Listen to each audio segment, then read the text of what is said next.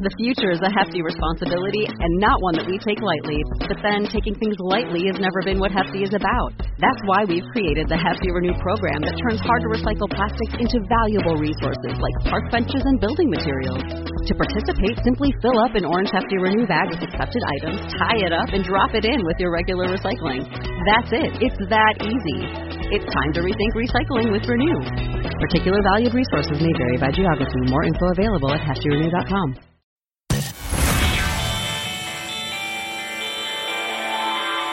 want to learn how to manage your own investments?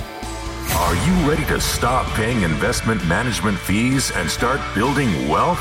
The DIY Investing Podcast is dedicated to providing you with the knowledge, skills, and resources you need to be a better investor. Learn how to make investments through the use of fundamental analysis, mental models, and business management insights. Now, here's your host, value investing expert, Trey Henninger. Hello, and welcome to episode four of the DIY Investing Podcast. My name is Trey Henninger, and I'm your host. Today we will be doing a book review. Today's book is The Richest Man in Babylon by George S. Clason. This is a classic personal finance book written many years ago, but still has plenty of lessons for us to learn from today. This book is a series of parables following the story of Arkad, the richest man in Babylon. Arkad began as a simple laborer, but worked, worked his way into becoming the richest man in the city. His story is a story of inspiration.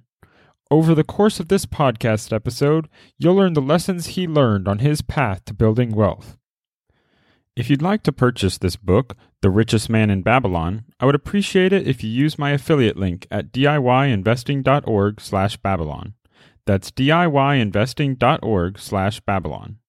Alternatively, you can click the link available in the show notes on your device. If you purchase through my link, I will receive a small commission which helps to support the show. Thank you for your support. Is one of 11 chapters, so essentially 11 parables. As we begin, though, we begin in the foreword where our author gives us an understanding of how he is looking at the book that he wants to provide for you. I'll begin by reading from his words. Quote, our prosperity as a nation depends upon the personal financial prosperity of each of us as individuals. This book deals with the personal successes of each of us. Success means accomplishments as the result of our own efforts and abilities. Proper preparation is the key to our success. Our acts can be no wiser than our thoughts. Our thinking can be no wiser than our understanding. This book of cures for lean purses has been termed a guide to financial understanding. That indeed is its purpose to offer those who are ambitious for financial success an insight which will aid them to acquire money, to keep money, and to make their surpluses earn more money. End quote. So, as we see here, the author is providing a baseline of what to expect in this book, and I believe it's a point that we're worth beginning on because he touches specifically on what he's trying to do. As we look, he wants to help us learn how to acquire more money, keep our money, and then use it to better our lives. Those are three valuable things that I teach throughout the blog, and I think it's important then that as we go forward and look to his principles that he's going to teach, that that's the purpose behind them. So if you want to earn more money, keep your money, and build wealth, this is the book for you. There are two big parts of this story, this book, that are going to be valuable for us to discuss. The first part is what he terms the seven cures for a lean purse, which I have changed to be the seven principles for building wealth. And the second are the five laws of gold, which I've called the five laws of personal finance. We're going to begin with the seven principles to building wealth. In the words of the author, they are start thy purse to fattening, control thy expenditures, make thy gold multiply, guard thy treasures from loss, make of thy dwelling a profitable investment, ensure a future income, and increase thy ability to earn.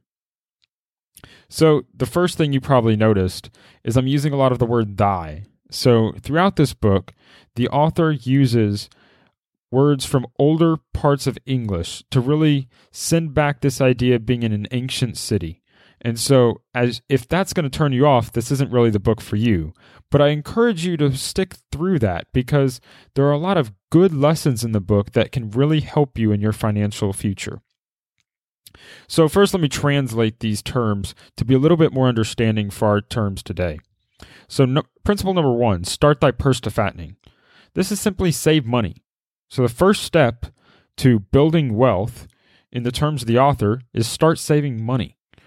His second principle is control thy expenditures. So, in this case, you want to control and reduce your expenses. If you're not saving money and you're not controlling and reducing expenses, you're never going to be able to build wealth. Number three is make thy gold to multiply. I've translated this into invest your money wisely. So today we don't talk about multiplying gold, we talk about investments. So when you're doing your investments, it's important not just to invest your money, but to invest it wisely. Number four, guard thy treasures from loss. This is really about managing risk. So it can do have to do with, you know, when you're making your investments or when you're saving your money, do so in an intelligent manner. You know, don't put all your money under a mattress because it's going to be lost to inflation. And when you're doing your investments, make sure you know what you're doing when you're making those investments. That's one of the key points of DIY investing is that we want to teach you to make proper and safe investments. Number 5, make of thy dwelling a profitable investment. So the translation here is make your home a profitable investment. And so I want to touch a point on this for a second because it's the only one I disagree with. All the others I definitely support and agree on. I'll get back on that a little bit more later. Number six, ensure a future income. In this case, he's really referring to insurance. So nowadays you have the possibility of purchasing life, health, and disability insurance. And these are something that he doesn't detail in too much specifics, but he's really what he's diving into. You know, when you get older, if something bad happens, if an accident happens, make sure there's a future income for you and your family to be able to be well provided for. Number seven, increase thy ability to earn. So this is just saying that increase your earning capability. You know, if you're saving money and you're controlling your expenses, the best way to really accelerate your wealth is to start earning even more money. So if you're earning $50,000 and you're spending $45,000 so that you can save $5,000, if you can just increase your income by 10%, you can get your income up to $55,000. Now, if you maintained your expenses at the same $45,000, you can have now doubled the amount of money you're saving from $5,000 to $10,000. So a 10% increase in your income leads to a 100% increase in your savings capability. So that's really what we're talking about is that, you know, if you're doing all the other items, you can grow your wealth by just earning more money. So again, these are all really great lessons. And I really just want to touch now on, you know, the one exception. So you want to make your home a profitable investment. The reason I don't like this is because I follow the general path that a definition of investing is that you can put money and time in in advance, and then you get money or time in out at the end of it. So by putting in some money up front or putting in time and working hard, you're going to grow the amount of money or time you have in the future a house doesn't meet this definition because your personal residence ends up being a liability. That's not to say that you can't earn a profit by owning a home or that you won't be build wealth by doing so. Many people, in fact, millions of people have bought a house and used it to build wealth. But it's not an investment. Your house is liability. Investments provide you with regular income. Your house, on the other hand, is often a money and a time sink on Saturday, if you're out mowing the lawn or you're painting the walls or you're repairing appliances, you're sinking money and time into maintaining or upgrading your house. But you're doing that simply as a means of living there. You know, you're not be- selling your house for more money because you mowed the lawn every Saturday for 15 years. That time's just lost. You're selling your house based upon what the house is and what the local market is and what are the market conditions at the time. So it's really important to to hit on this point. I'm not saying that you don't buy a house because it's great to buy a house and you know if you look at the the statistics, most wealthy people own houses. But the problem is is when you determine that owning a house is actually an investment and it's not. So, the next major point that this book touches upon is what are called the five laws of gold. So, I translated this to the five laws of personal finance because most people out there aren't walking around with a bag of gold like the characters in this book. If you are, you probably do have quite a bit of money with gold costing well over a thousand dollars an ounce at current current period of time. So I just want to quote for you the five laws of gold first from the author's book directly, which you can find on page 63 of the book. And then I'll go through and walk back through how to sum them up and how to really capture them and apply them in your own life.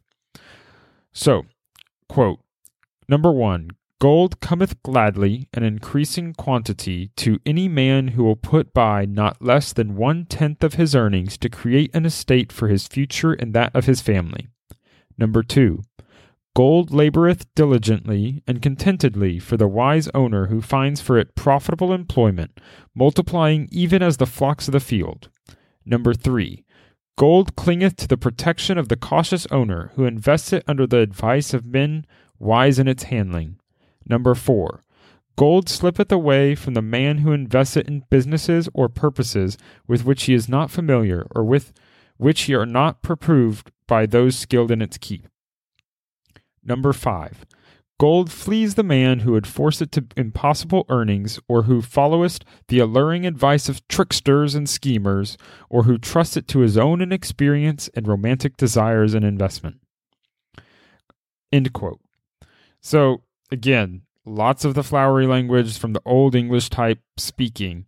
And, you know, part of it is because it was written a while ago. But again, we're following that theme that this is written um, for ancient Babylon, and we're trying to you know, address that in this parable style, which you've seen a lot in the Bible. And so, as a parable, he's trying to mimic that. The important part, though, are his, his five lessons, which are really good. So, if you want to be successful in personal finance, his five things are going to help you do that. So, number one, save at least 10% of your income. Number two, invest it wisely. Number three, safety of principal is important. Number four, invest in what you know. And number five, get rich quick schemes or scams. So let's dive a little bit more into these because they're very key lessons for you if you want to be a successful person with your personal finances. So, his number one is save at least 10% of your income.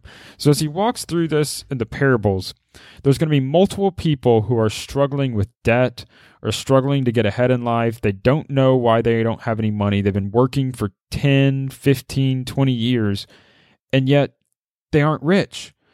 And so what do they do? And it turns out that, you know, if you're spending all your money, doesn't matter how much money you make, at the end of the year you're you're not going to have anything left over. So the way to build wealth, you know, the first step to building wealth is to save at least 10 of your income, 10% of your income. So as we think about this, you want to think that okay, this is your minimum starting point. I think this is one of the things that um, the book could really improve on, but it's focused as a basic personal finance lesson. So that means that this is really an introduction for those who don't know how to save money. They don't know what they're doing with personal finances. So, as a first starting baseline, you need to be saving at least 10% of your income. If you read the blog and you, you're, you're on DIYinvesting.org, you'll see that my personal recommendation is that you should be saving at least 20% of your income just for retirement or debt reduction. That's my standing um, that's my standing proposal in part because as a recommendation you need to understand the math that will take place for working towards retirement. If you're saving 10% of your income, you're going to be working at least 50 years in order to be ready and prepared for retirement. And that's assuming you're not starting behind the eight ball, you don't have debt you're trying to pay off. So, saving at least 10% of your income, while important, is just a first step. So, if you want to take it as a first step, do that. But my personal recommendation, in contrary to the book, is that you want to save at least 20% of your income. Number two, invest it wisely. So, there's not much point in saving your income if you lose it all. And so you need to invest it wisely. And he touches on a few points in the book that are very important. You know, one is use your circle of competence. And so as we're talking about investing it wisely, you need to make sure that you know what you're doing, that you aren't just investing it in the greatest thing you hear. You know, as you get that money, you don't, you know, as your friends come to you and say, hey, you know, what are you doing with this? I have this great idea for a business. Know what you're, you know, don't just throw your money at the first thing that shows up. You know, take a moment, learn how to invest, and learn to be successful with your investing. You know, whether that means that you start with investing in an index fund, you invest with mutual funds, you invest with your 401k at work, you know, start in something that is wise and generally recommended. Then you can go into the little bit more advanced topics that I like to focus on on DIYinvesting.com to really teach you to purchase and study and buy individual stocks. But the first key is that you need to understand what you're doing um, when you're investing it so that it can be invested wisely. Number three is safety of principal is important. And this is the you know, kind it all builds upon each other. So, you know, one of the it's a key really to investing your money wisely is that a wise investment takes first into account the return of principal. And for this case, principal, for those who aren't aware, is just means you're starting investment money. So if you have a thousand dollars and you invest it and you get um, interest paid back to you, you know, of fifty dollars twice a year, well, the interest is the $50 and the principal is the 1000. So it's not worth getting paid interest of $50 a year or every twice a year and then at the end of the day you only get back $500 when you try to sell your investment and you've lost the other $500 um, on the principal. So when you're seeking interest, when you're seeking dividends, when you're seeking earnings, your first thing is make sure that whatever you're investing, whatever that baseline principal is, is safe. Because there's no need to invest in something that you pay $1,000 for. You earn maybe, you know, 30 or $50. It goes up to 1030, 1050, you know, maybe up to 1100 or 1200 but if at the end of the day it goes down to $700 or down to $500, you've lost money. It doesn't matter how much it earned in the meantime. You need to protect your principal first. Great advice from the author, and it's really useful to in his book where he goes into examples of how this works and how people have lost money. Number four is invest in what you know. So I kind of, you know, came a little bit in advance and touched on this topic when I was talking about number two, invest it wisely. But invest in what you know is this concept of circle of competence. So when you first get started investing, you're not going to know anything. You're not going to know how to study a Form 10K, evaluate a company's financial balance sheet, and you're not going to be ready to purchase your first individual stock. So you should only invest at the very beginning with what you know. And so that's going to be you know, that could be any sort of thing of wherever you're good at. So, you know, if you don't know anything about investing, you know, then index funds are probably the best place to start. They're not my recommendation for everyone, and they're not my recommendation for where you want to necessarily be long term. But starting and buying, you know, a standard Vanguard index fund with, you know, a fee uh, expense ratio of less than 0.1%, that's going to be a great idea you know, there's nothing wrong with starting there. There's nothing wrong with staying there if that's only what you ever know. The key is you want to invest in what you know. So that applies as well once you decide to start moving into buying on individual stocks. So when you buy an individual stock, you know, if you work in the oil industry, then starting first with studying oil companies might make sense because you're going to understand the intricate details of that industry that someone who's a doctor might not understand. But the doctor's going to understand pharmaceuticals and medical device companies a lot better than you. It's not to say that you can't learn about pharmaceutical companies as a as someone who works in the oil industry, but it means that your circle of competence is going to start much smaller and you should start by studying the companies that you can easily relate to. You know, another place that most people can easily relate to are companies that produce consumer goods. So these are, you know, your Coca-Cola, Pepsi, um, Unilever. Unilever is a major food company.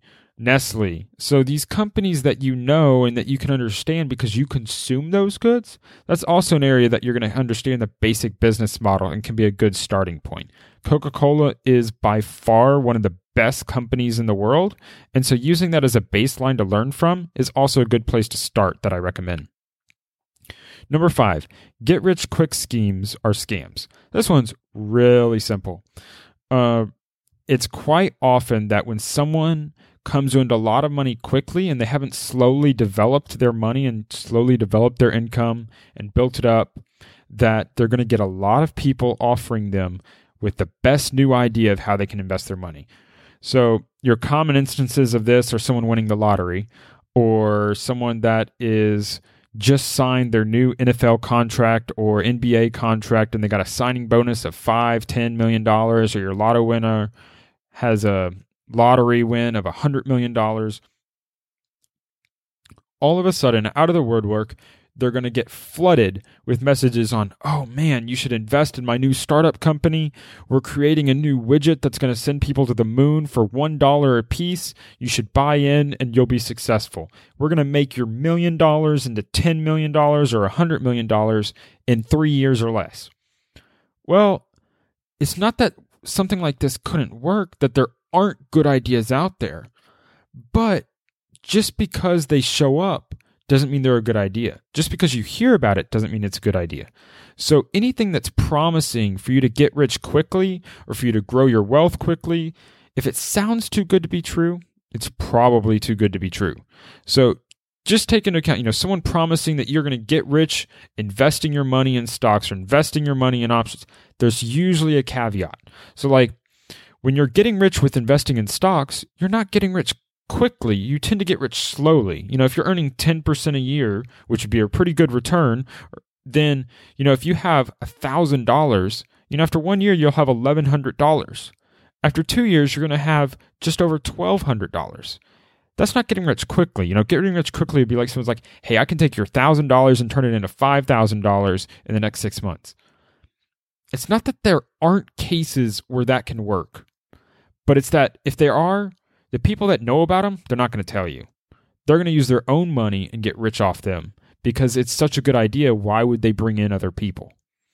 So just remember that when you start hearing these things and you're trying to get rich, you know, you need to, it all goes back to this same thing. You know, you're trying to invest your money wisely. You're trying to make sure you don't lose your principal and you want to invest in what you know. And get rich quick schemes are definitely something that aren't what you know. Okay, so those are the two main areas that the book focuses on. But I wanted to touch on a few other key lessons from the book as we move forward that were um, less in depth, but also still very important. So the first one is it's important to take personal responsibility for your wealth building. The author touches on a very key point here because many times people that don't have wealth, that aren't rich, will blame other people for that result. And it's not that there aren't circumstances in life that makes it more difficult for you to build wealth, and it's not that there aren't times where bad luck happens to come your way, you have a medical emergency and you have to declare medical bankruptcy. These things happen. But outside of very limited cases, you know, there are steps you can take to become wealthy. And so that's what these blueprints are that the author is setting forth. If you follow these laws of gold, if you follow these laws of wealth building, you will build wealth. You know, if you're saving money every month and you're investing it wisely and you're protecting yourself against rents, risk with insurance, it's inevitable that you're going to build wealth. That's what he's talking about. So, most of the time, people who aren't building wealth either don't know how or they know how and they're not doing the actions that they need to do. So, what I, if I want you to take away anything from this, it's that by reading this book and by listening to this podcast, you can learn the blue step the blueprint, sorry, for how to build wealth. All you got to do is follow it. So the next point that he touches on is that building wealth is not a matter of luck or gambling, and that he specifically luck is simply another word for opportunity. So opportunities come along every day for people. Most of the time though, we just don't take them. So when people tell others that they're lucky, a lot of times this is related to someone who had an opportunity and then they did the work that they needed to do in order to make that opportunity into success. So opportunity doesn't just come along and say, "Hey, here's a million dollars, all you got to do is click here." What it says is like, "Hey, here's an idea where you can build wealth. Here's an opportunity for building success." And now you can take the steps to do it but it's going to take hard work. And that really leads into the next point that he touches on is that those who work hard will and work diligently over time attract luck to them. So luck the harder you work, the luckier you are. So the harder you're working and the more preparation you're doing, the more you're going to attract luck to yourself. Finally, he touches on no matter where you start in life, no matter how poor or disadvantaged you are, you can still end up wealthy. All you have to do is follow the laws of personal finance and wealth. So he's essentially saying, buy this book and by all the examples that he touches on, that it doesn't matter where you are. It doesn't matter if you're in debt, if you have $100,000, $200,000 in debt. It doesn't matter if you're making $30,000 a year, $15,000 a year, you're on minimum wage. It doesn't matter. What matters is that once you know the laws for wealth, if you follow them, you will eventually become wealthy. And that's the key. This can apply for anyone, no matter where they are in life. Now, granted, it's going to be easier for those who make more money. It's going to be easier for those who have less a need for spending a lot of money, but the principles apply universally.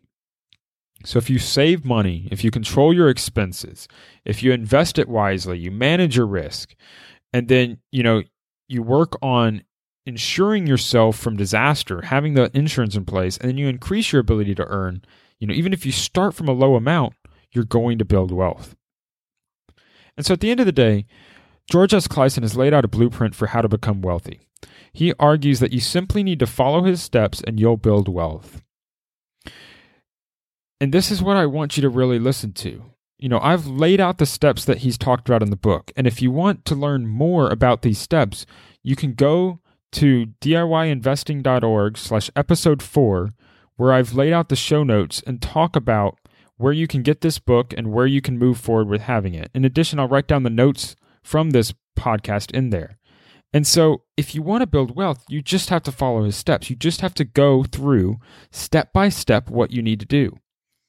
And the other key is the laws of wealth are timeless. So this book is based in ancient Babylon, but the laws still apply today.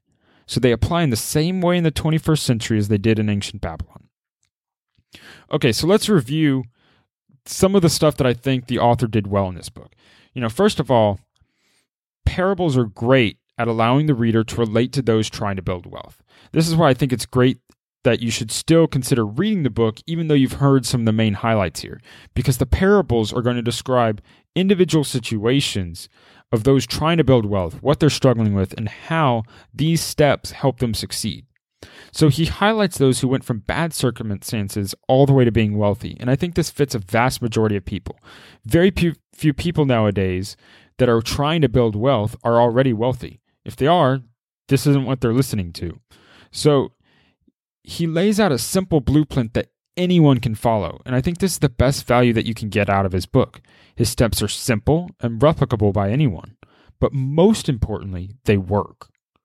It would be completely irrelevant if they didn't work. So, what does the author do poorly? George Clason focuses almost exclusively on general principles. This is not a book for detailed specific strategies. He basically prescribes some guidelines, and if you stay within those guidelines, you'll be successful. You're not going to find advice about tax planning, 401ks, or what stocks to buy while investing. That's not the type of book this is. This is a basic personal finance book. Second, his language is purposefully dated. This can make it a little bit harder to read, especially for those um, who aren't used to reading books like this.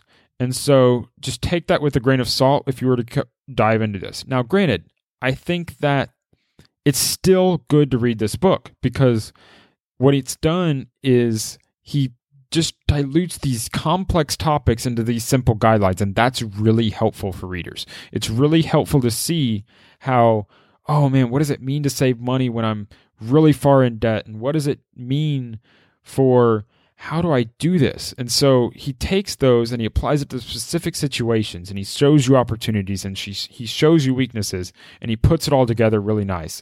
And he does it over and over again in these parables. So, my final review um, this is a very good book for teaching basic personal finance lessons. The blueprint for wealth that he describes is quite useful. I would highly recommend this book to anyone seeking a better understanding of personal finance and the key lessons around building wealth.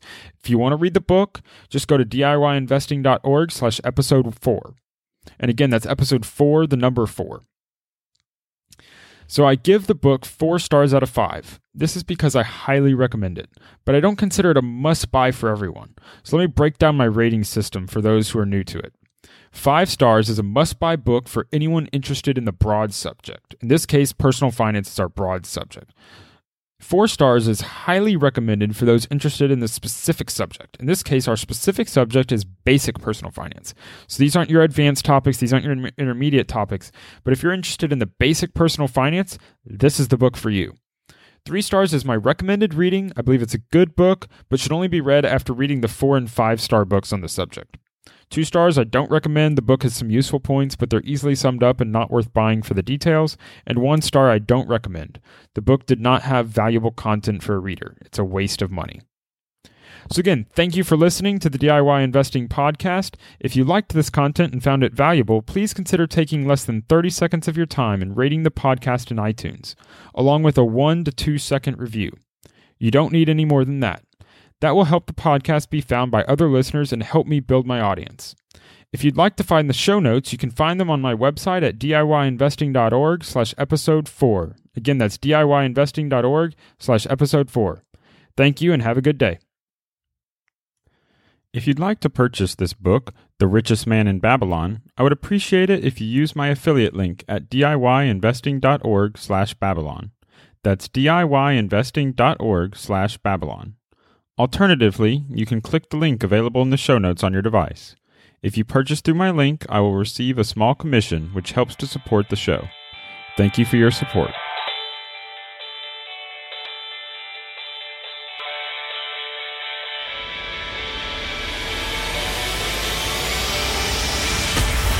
Thank you for listening to the DIY Investing Podcast. Please visit our website and subscribe to our email list at DIYinvesting.org for guides, videos, and resources to help make you a better investor.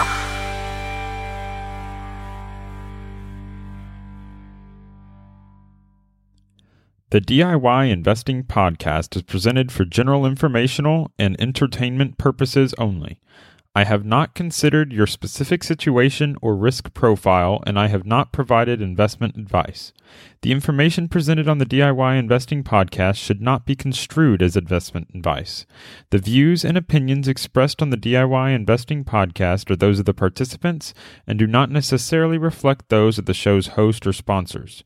DIY Investing, its producers, sponsors, and host, Trey Henninger, shall not be liable for losses resulting from investment decisions based upon information or viewpoints presented on the DIY Investing podcast.